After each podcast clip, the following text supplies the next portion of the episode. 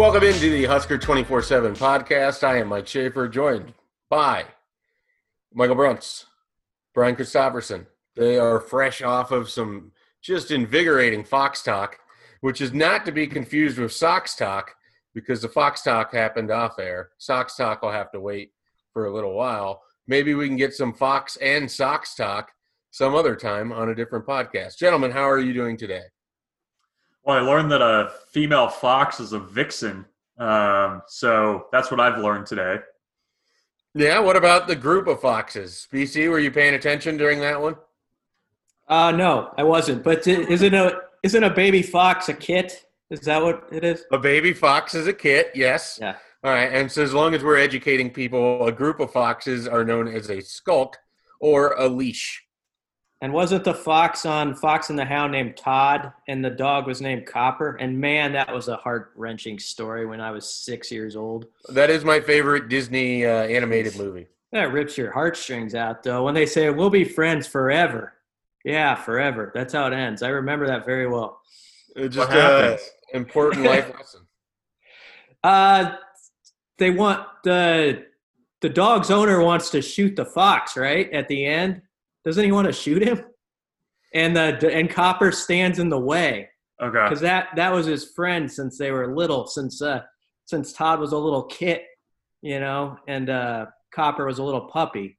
So uh, well, uh, I mean, Copper treed the fox like he's supposed to, and then the hunter comes running, and then Copper decides that he wasn't going to, to give up his friend Todd. Like mm-hmm. that's a that's a big emotional yeah, they had they couldn't be like close friends anymore, but in that moment when it counted, Copper stood in front of Todd to save him.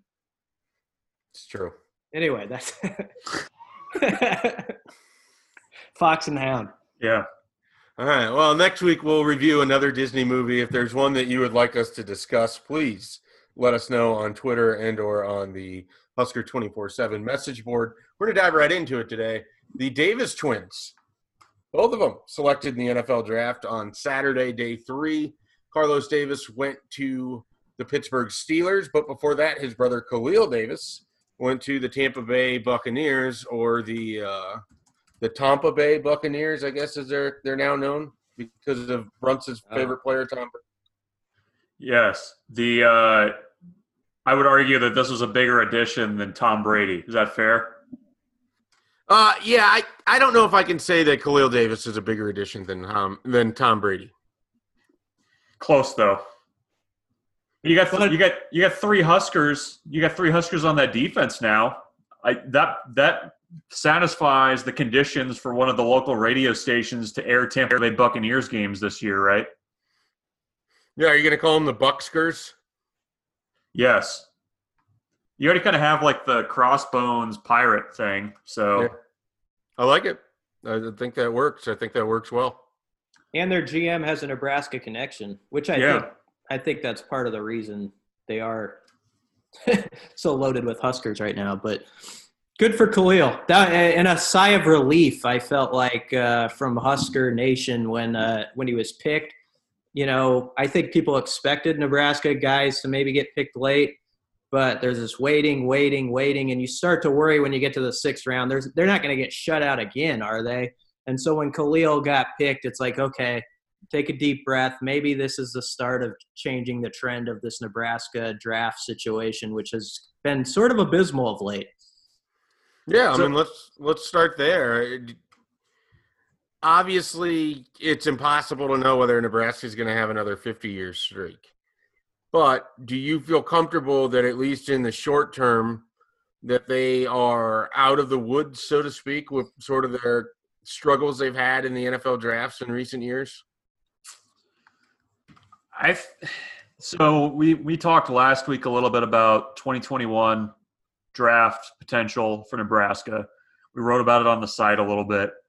I mean, I, I think I don't think you're going to see a large number of guys pick next season. Like I still think you're a couple of years off from potentially getting back to you know four four guys, four four or five guys picked. I mean, I, I think it's Jaimes, maybe Farniok next year, and then some defensive guys that need to maybe take a step forward to, to get in that conversation. I mean, I I would put the line at two next year, and I, I don't know that you would. Uh, I, I, don't know that I would go over that too too readily. I think. Right? Well, I think they could get three or four next year, but Bruntz is right. There's some guys who have to make a leap. You know, Deontay Williams, I think, could be an NFL draft guy, but it's all based off of like practice perception and things we've heard behind the scenes. Um, so you're you're sort of putting a blindfold on when you say, "Oh yeah, Deontay Williams is going to get drafted. He's got to go out there and stay healthy and prove it."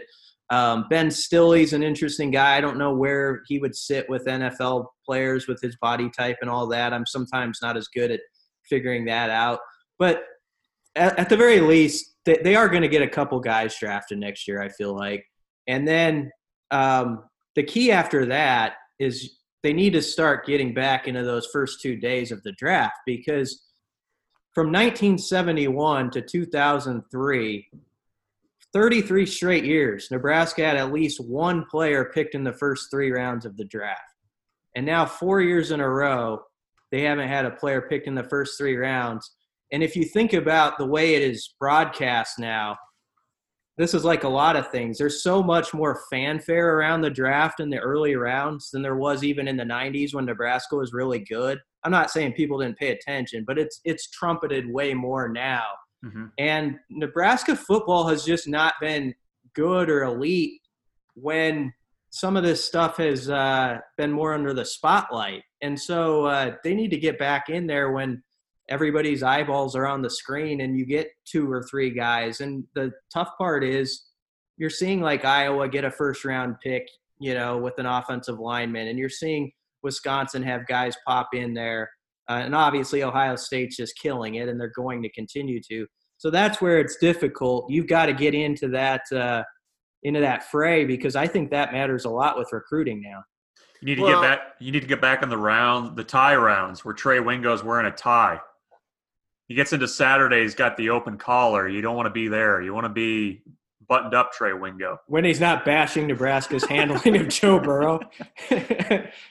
that, that was that was not a that was not something that will probably make the recruiting tape for Nebraska, but like no, no, I don't I don't anticipate it will. Another thing that, that kind of stood out is Nebraska only had two guys that were signed as undrafted free agents. I mean, they had this run obviously where it slowed down in terms of guys being taken in the draft, but they would still have a good three, four, five, six players from their graduating classes that would be signed as at least roster depth. I mean, right now Bruntz is wearing an Arizona Cardinals hat that he received as part of the mystery hat promotion. That was maybe one of the most overblown things of the 2000s. But Chris Jones is a great example of someone who signed as an undrafted free agent, has stuck around on a practice squad, has made it into the NFL, I believe, into a game. I mean, they, they didn't even have those guys this year. You had Lamar Jackson, who surprised me. I thought that he would get drafted. Uh, I thought the teams would look at his size and at least think, you know what, we can take a shot here. Because a lot of these guys, especially in the fifth, sixth, seventh round, the Davis twins are going to fall into this category. You're not guaranteed a roster spot just because you were drafted. I mean, it's a it's a bigger payout in terms of a signing bonus, but it's by no means more of a guaranteed spot. So um, I thought that Lamar might get a look that way. He ended up signing with the Jets as an undrafted free agent, which is a good spot because they need defensive backs to have the opportunity to compete. Darrion Daniels, I believe, signed with the Washington Redskins, if I have that correct. Uh, 49ers. The 49ers, my bad. And so those are the only guys, right? So far. That we know of, yeah. Um, yeah. I was surprised Alex Davis uh, actually didn't get an invite yet because he had a very good pro day. And I thought there, this still could happen. I thought there was some belief that he's a raw football player still in some degree, and that they could mold him. Um, uh, Mohamed Barry didn't get a call yet, from what I know of. He didn't have a great 40 time, unfortunately, at the pro day, but he played a lot of snaps. And usually, guys like that who played multiple years as a starter at a school like Nebraska at least get a tryout, you know. So we'll see if when it gets closer to football resuming, if some of these guys maybe get a chance. I don't know. Well, if, Nebraska, the...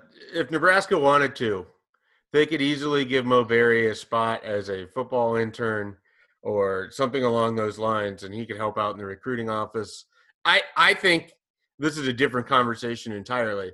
I think that Mo Barry is the kind of guy that if he doesn't have a, a, future NFL career waiting for him, he's the kind of guy I think you want to have involved in your program because of how well he speaks about Nebraska, how he's able to connect with people.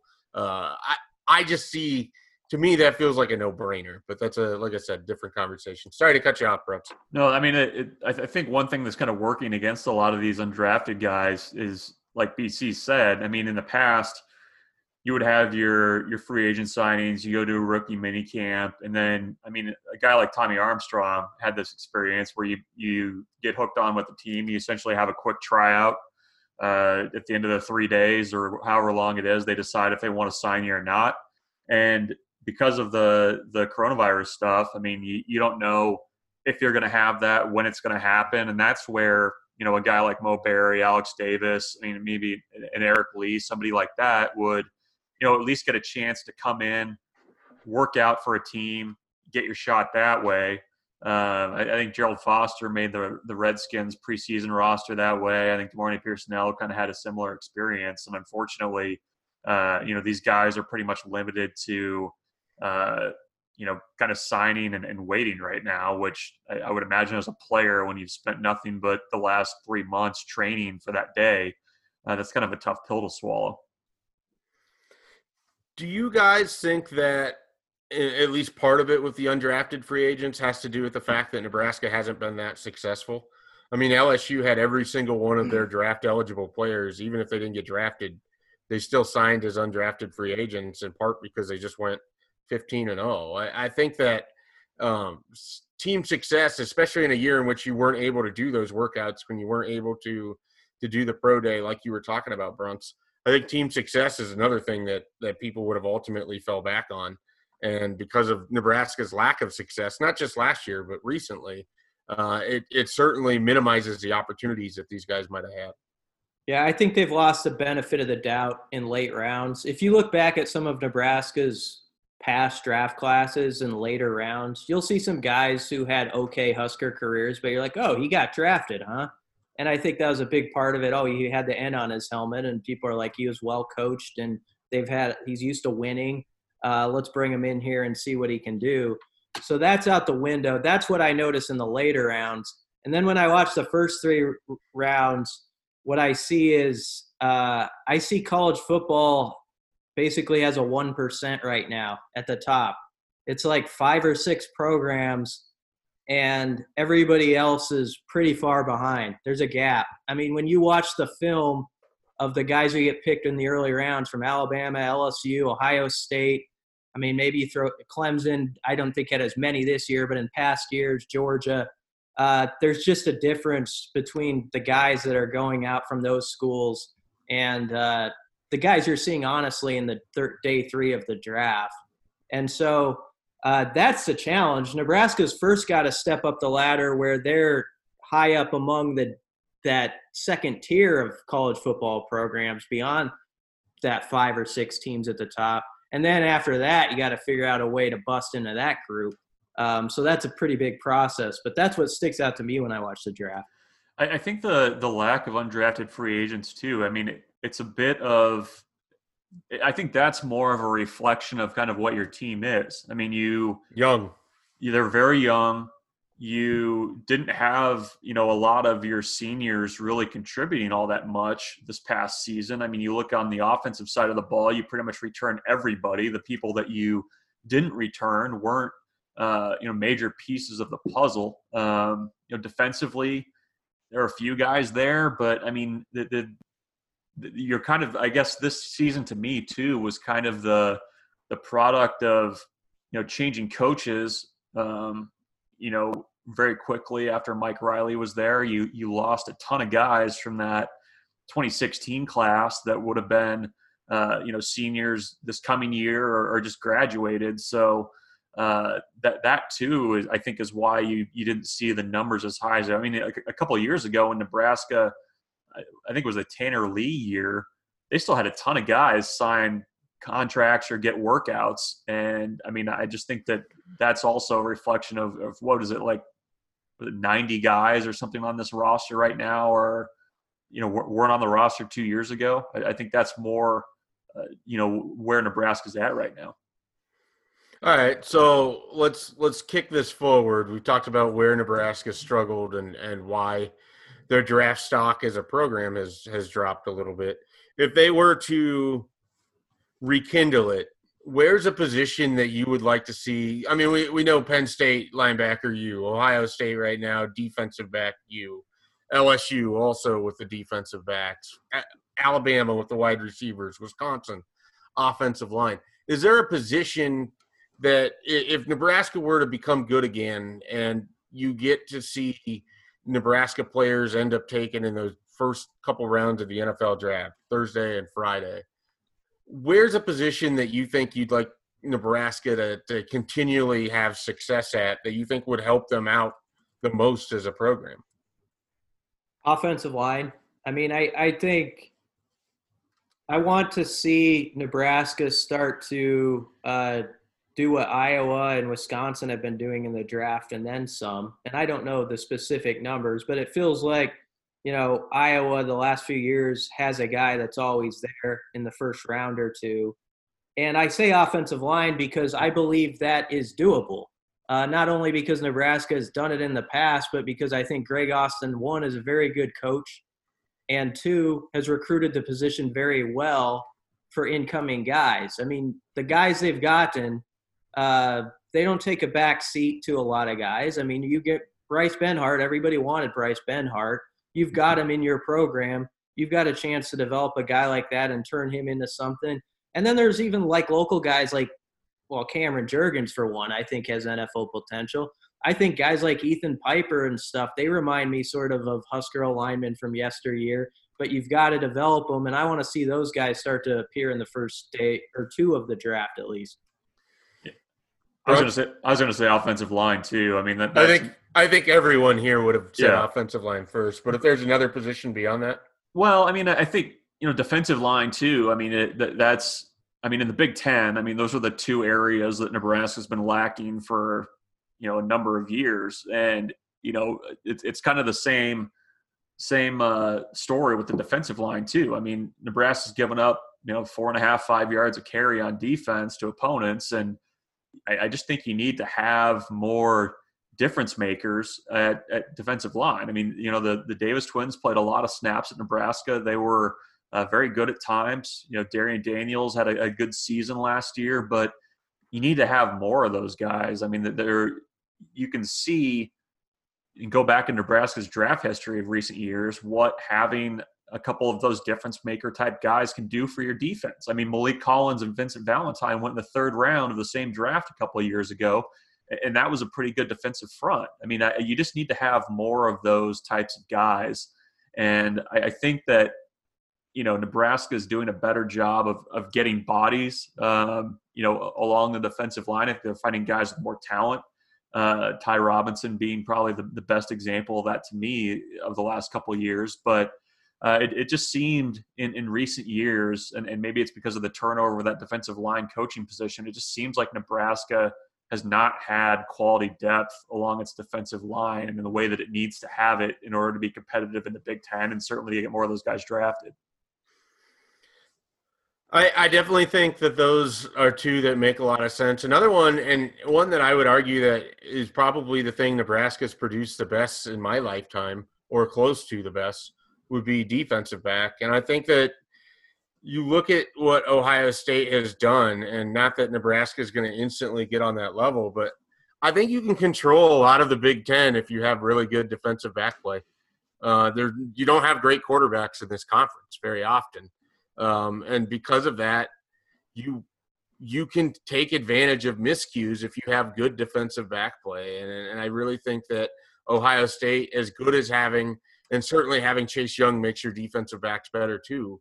But having guys that can take away wide receivers, that can take away weapons, that force the quarterback to double clutch, that give the defensive line one or two extra seconds, that stuff really, really matters. And I, I think that, you know, defensive back is going to be a big part of this for Nebraska and as they go forward. Obviously, they have to do well in the trenches against teams like an Iowa or against a team like Wisconsin. But in the other part of this conference and going against some of the skill position guys that they're going to have to play, and on teams like Iowa, Wisconsin, Minnesota, wherever, Minnesota especially, you're going to have to have good defensive back play. And and so I, I think that that is a position that jumps out to me. And and all three of those I think are really important, and even more so than you get to the skill position guys. I I, I don't envision Nebraska is going to be a school that's known for wide receivers anytime soon. Um, it could be a school that produces quarterbacks at a fairly high level, but that has to be seen. And it used to be a school that produced running backs almost every other year. So we'll see if it, it returns to that. But I, I really do think that offensive line would be first and foremost. And then I think you get to that defensive line, defensive back conversation. And that is going to reflect how Nebraska can turn this thing around. Those positions have to be key sources of success for Nebraska under Scott Frost to really turn this thing forward and be more than a middling program. To put a positive spin on this, I felt like maybe when Khalil got drafted, if you're a glass half full person, you could say maybe this is a turning point in this Nebraska draft story. You know, turning they, point. Well, they ended the drought, and I think next year. Don't tell that to Darren Erstad. He hates turning points. I, and bat flips. Um, but I think uh, I think with getting off the board and getting a couple guys drafted, and then maybe Brenden Jaimes can sneak into the or somebody like that can sneak into the first two days next year, and you get multiple picks.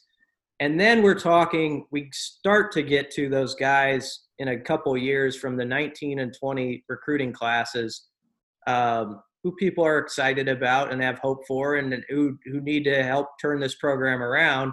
And so this conversation it feels like a lot in this program always comes back to that 2019 recruiting class.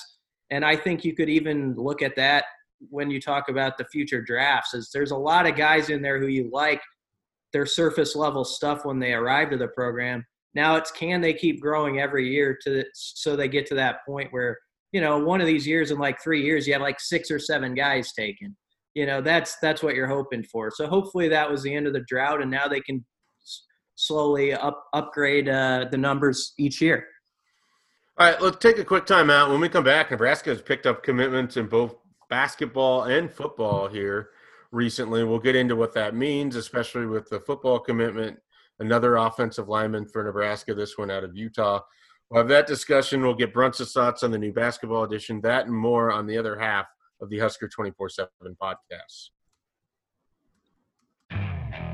Okay, picture this. It's Friday afternoon when a thought hits you. I can spend another weekend doing the same old whatever, or I can hop into my all new Hyundai Santa Fe and hit the road. With available HTRAC, all wheel drive, and three row seating, my whole family can head deep into the wild. Conquer the weekend in the all new Hyundai Santa Fe. Visit HyundaiUSA.com or call 562 for more details. Hyundai, there's joy in every journey. This episode is brought to you by Progressive Insurance. Whether you love true crime or comedy, celebrity interviews or news, you call the shots on what's in your podcast queue. And guess what? Now you can call them on your auto insurance too with the Name Your Price tool from Progressive. It works just the way it sounds. You tell Progressive how much you want to pay for car insurance, and they'll show you coverage options that fit your budget.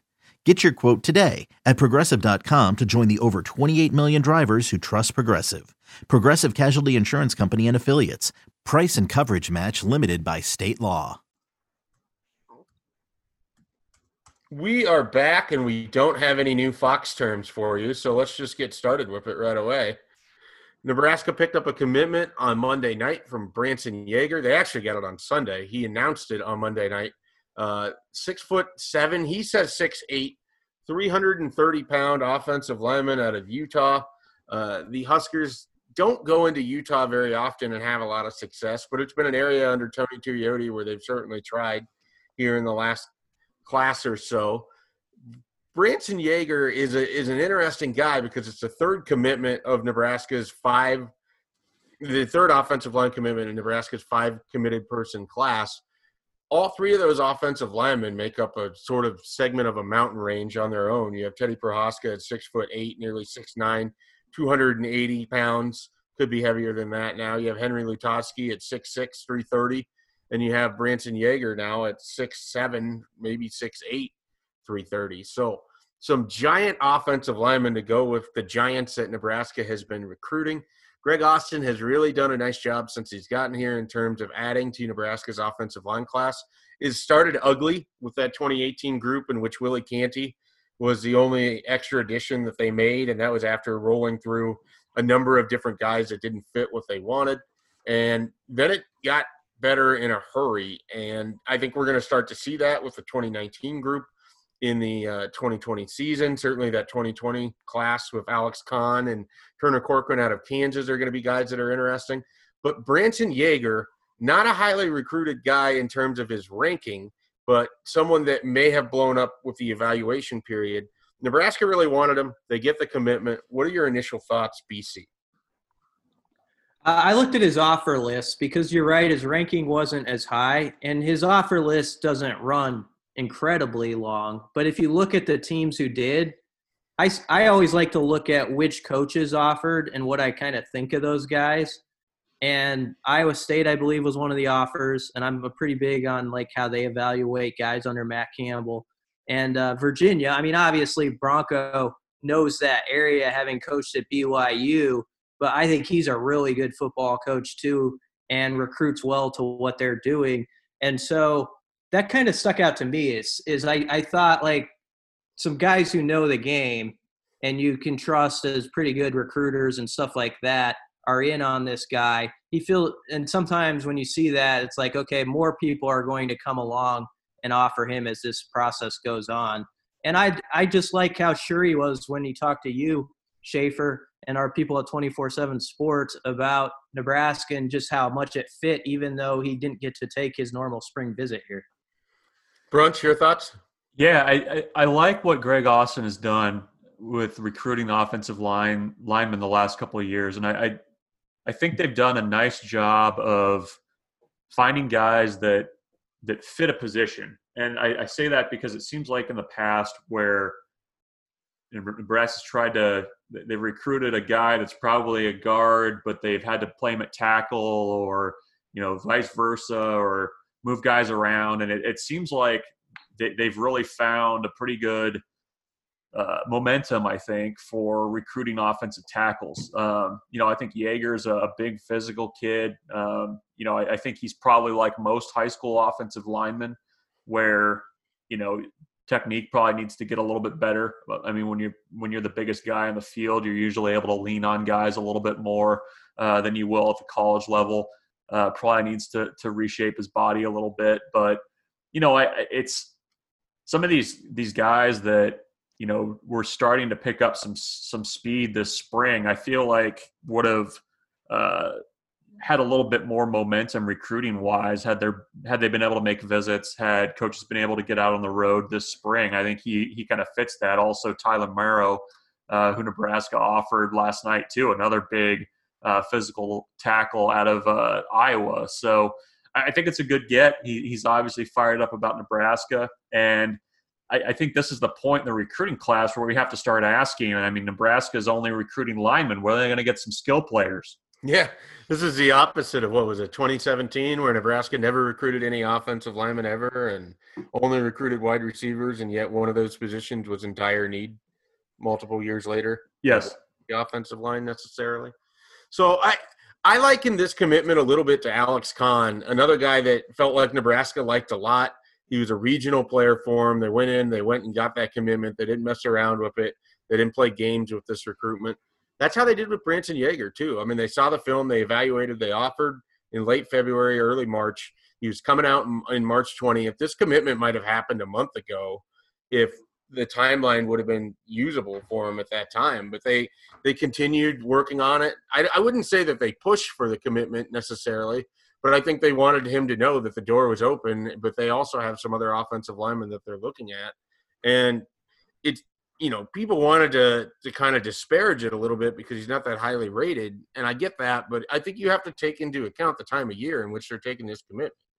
I mean, Nebraska's shown an ability with this staff that they can close late right now. So I think it also shows that they didn't necessarily feel like they had to scramble or do anything uh, to get offensive linemen if they were willing to to take this guy early because he fits what they want to do. And there's still – you mentioned Tyler Marrow. I mean, you have Marcus Mbow out there. There's uh, Gino Vandermark from New Jersey, former teammate of Ramir Johnson. I would keep an eye on him. He's a guard. He's only six foot four, so he might not be tall enough to get into the offensive line room at this point. Um, but we'll see if that's the case. So I, I think that I think that Nebraska will take. They'll definitely take one more. I think they might take up to two more because there could be some attrition. They have three guys graduating, and Christian Gaylord, and then you have Brenden Jaimes and Matt Farniok, and we'll see kind of what they end up doing there. But I, Boe Wilson too. Boe Wilson, yeah. So there's four. There's four guys graduating, um, and I think that because of that, Nebraska wants to stock its line room so they're not in this situation where they have to desperately go get a junior college guy or they have to go get a grad transfer. I mean, if you think about what they've done, we talk about this a lot with defensive back. The the wholesale change of what that offensive line room looks like at Nebraska now, and the classes that they'll have stacked up between 2019 and well in 2018 you count Cameron Jurgens especially and, and his backup Will Farniok, but what they've done with that position group is nothing short of of remarkable. And if their development is what we think it could be with Greg Austin, they've really positioned themselves nicely to the point that you know in the future hmm. they could be very choosy about the offensive lineman that they, they want to take because they've built up the room that it will have an actual next man up and not a oh god we got to go find a tackle. You know those days are gone. And i think that's really important in terms of the team building structure of what they're doing. Greg Austin talked about that in March about how one issue that they've had, and, and this, he was talking specifically about the offensive line, but he also mentioned across the board they've had this issue where, you know, you have an injury and you're, you, they've had to scramble to, to fill that role. Or, you know, you, you graduate somebody and all of a sudden you're, you're having to rely on a walk on who's, really young um, and, and kind of has to take their lumps a little bit. Like they're Nebraska hasn't had a next man up at a lot of offensive line positions for quite a while, and you've seen that. You know, when you, when you've had to to move guys around, or somebody's been ineffective, and you know somebody had to go play center in the past, or you know move to guard or whatever. You, you just haven't had the numbers. You haven't had talented guys to, to step in, and and I, I think that's. I mean, you look at that class where they had it was Brant Banks, Ethan Piper, Matt Anderson, uh, Fritchie, Bryce Benhart. I mean, there's just that's a ton of guys, and then you're you're looking at maybe a five man offensive line class this time this time around too. I mean, you've got competition, you've got um, you know guys that are going to be fighting for jobs, but at the same time, you you're allowing yourself to to let these young guys get in the weight room with Zach Duval, work out, reshape their bodies and not have to be, you know, facing Ohio State as an underweight uh, redshirt freshman, which Nebraska's had to do in the past. So, I mean, that's the luxury of building that depth, and I, think it. You're seeing that kind of approach in two areas. Certainly, I think offensive line's a big one, and, and like Schaefer said, the defensive back room, they, they finally got some depth there too. I thought it was a big deal just that somebody raised their hand too. It was it was getting to the point where it felt like Nebraska needed to to add somebody on the commitment list and and kind of get a little juice going. Because um, if you look right now, yeah, they are a little bit behind in the numbers with some other programs. Uh, I don't know how big a deal that is, but Schaefer, is there a is there a guy or two who you think could still pop pretty soon? I know it's a little hard to project right now in this current time we're in. But uh, do you do you think somebody's close? Yeah, there's there's a couple guys. I mean, you have Seth Malcom, the the athlete outside linebacker out of Western Iowa. I, I expect Nebraska is going to get that commitment. I thought it, it might have happened, you know, last week. It, it hasn't happened yet, but I still feel pretty good about where Nebraska sits there. That one could happen here shortly. Uh, then Jaylin Noel, I, I had an interesting conversation with him on my radio show. He talked about how if something were to happen to his visit weekend, he's currently slated to come June 12th and then Iowa State June 19th. If the NCAA does not allow for visits in June, if that gets pushed back, and there's a possibility that that could happen, then he said that he will go ahead and make a decision in the month of May. He doesn't want to drag it out any longer than that. He wants to take those visits before he makes a decision, but he also said that he wants to be able to make a decision and not sit there and hold everybody, force them to wait, force himself to wait. Uh, and I get the sense that Nebraska's maybe ahead right now, um, in part because of the work of Matt Lubick and Ryan Held and, and where they've kind of positioned themselves. But I'm not as confident in that one as I am with Seth Malcom. And then from there, you know, I was talking with a couple of Nebraska's commitments, and they they like where Nebraska sits with another Iowa guy. Um, they don't. I don't think that Nebraska's overtaken Wisconsin yet, but I think TJ Bollers, that's still going to be a bigger battle uh, than maybe what people expect because I know there's there's a lot of expectation right now that he's just going to eschew Nebraska and he's going to go to he's going to go to Wisconsin. The local guys I think are going to take it into June. Uh, if Heinrich Haarberg were to get an offer, I could see that one going relatively quick. So there's there's definitely some things happening and and could happen pretty quickly for Nebraska. But I, also just sort of anticipate the way that they have this thing set up is they want to get to June. You know, if they get a kid or two in between, they're great. But they want to get to June, and then that's kind of when those numbers you might get those commitments and flurries type of thing as they've done in the past. So we'll we'll see how that plays out. Speaking of commitments and flurries, Nebraska basketball. They uh, they went like a whole week without adding a player, and then just decided on Tuesday morning it was time to go into the D two ranks, the University of uh, Indianapolis, I think.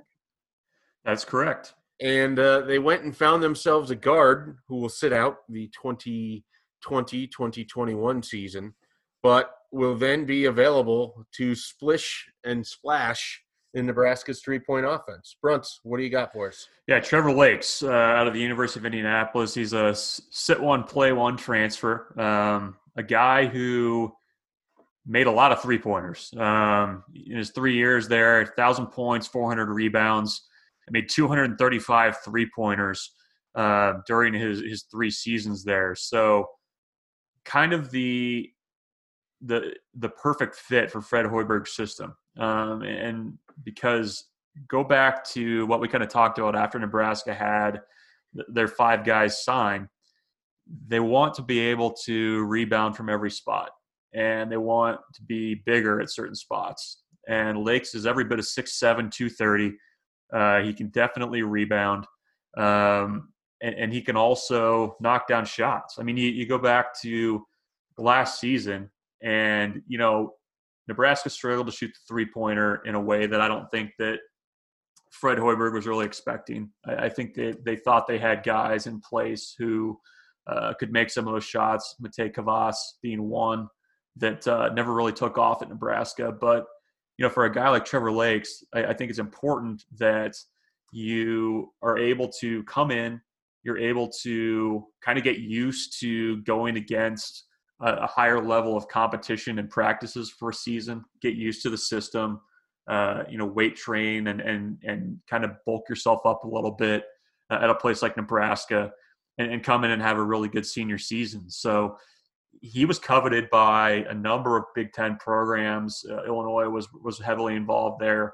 So th- this is a, a, nice win. And you know when he when he announced that he was transferring and, and started to get a little bit of run, our national guys were, were talking to him quite a bit. It, he just seemed like a guy that would be perfect for Hoiberg's system. And I, I, think it's a it's a nice piece. He doesn't need to to come in and, and be the guy right away next season and now they have one scholarship uh, still open for this class. They're they're hoping that that would be Adama Sanogo, uh, the high school freshman. We'll see, but um, th- this is a, another nice piece I think for Nebraska in the future, and and not only that, but uh, I believe it's Keisei Tominaga, the, the Japanese JUCO player that shoots 50% from three point range. He's part of that 2021 class right now. So you put him out there, you put Lakes out there, and uh, th- those are two guys that you have to really account for uh, on the perimeter and, and really have to are, are going to challenge opposing defenses with their spacing. All right. Uh, any final thoughts before we depart and come back later this week? You learn anything else about Fox? Foxes? Fox no. Eye? No, I have I have no more Fox knowledge. Um, Bruntz will have to do some research and fill us in next week. I know you guys were disappointed. I shaved the beard because there was some talk we would do a video cast with the beard. You look Next 12. Yeah, I know. But that's that's where I'm best looking 12. I think Yeah. so. You look fresher though. You, you look like a guy that's thriving in, in quarantine. So This fresh face. What, is that an insult? No, I, No, I it- say it I fits say that as somebody who badly needs a haircut, and BC Well- just looks like he's he's got uh, life by the balls there. I, we both had our hat backwards, like we're uh, Tony from Seinfeld that George Costanza wants to hang out with. Yeah, Trying to be cool guys. yeah. Um, yeah, this fresh face matches my muscles. 12 years old look. Lack right. thereof. I I don't have any. I don't think I have anything to add to to BC's 12 year old face. Uh, so let's just go ahead and end this thing. You can check out all of our work at Husker 24 7. We'll be back with another podcast later this week.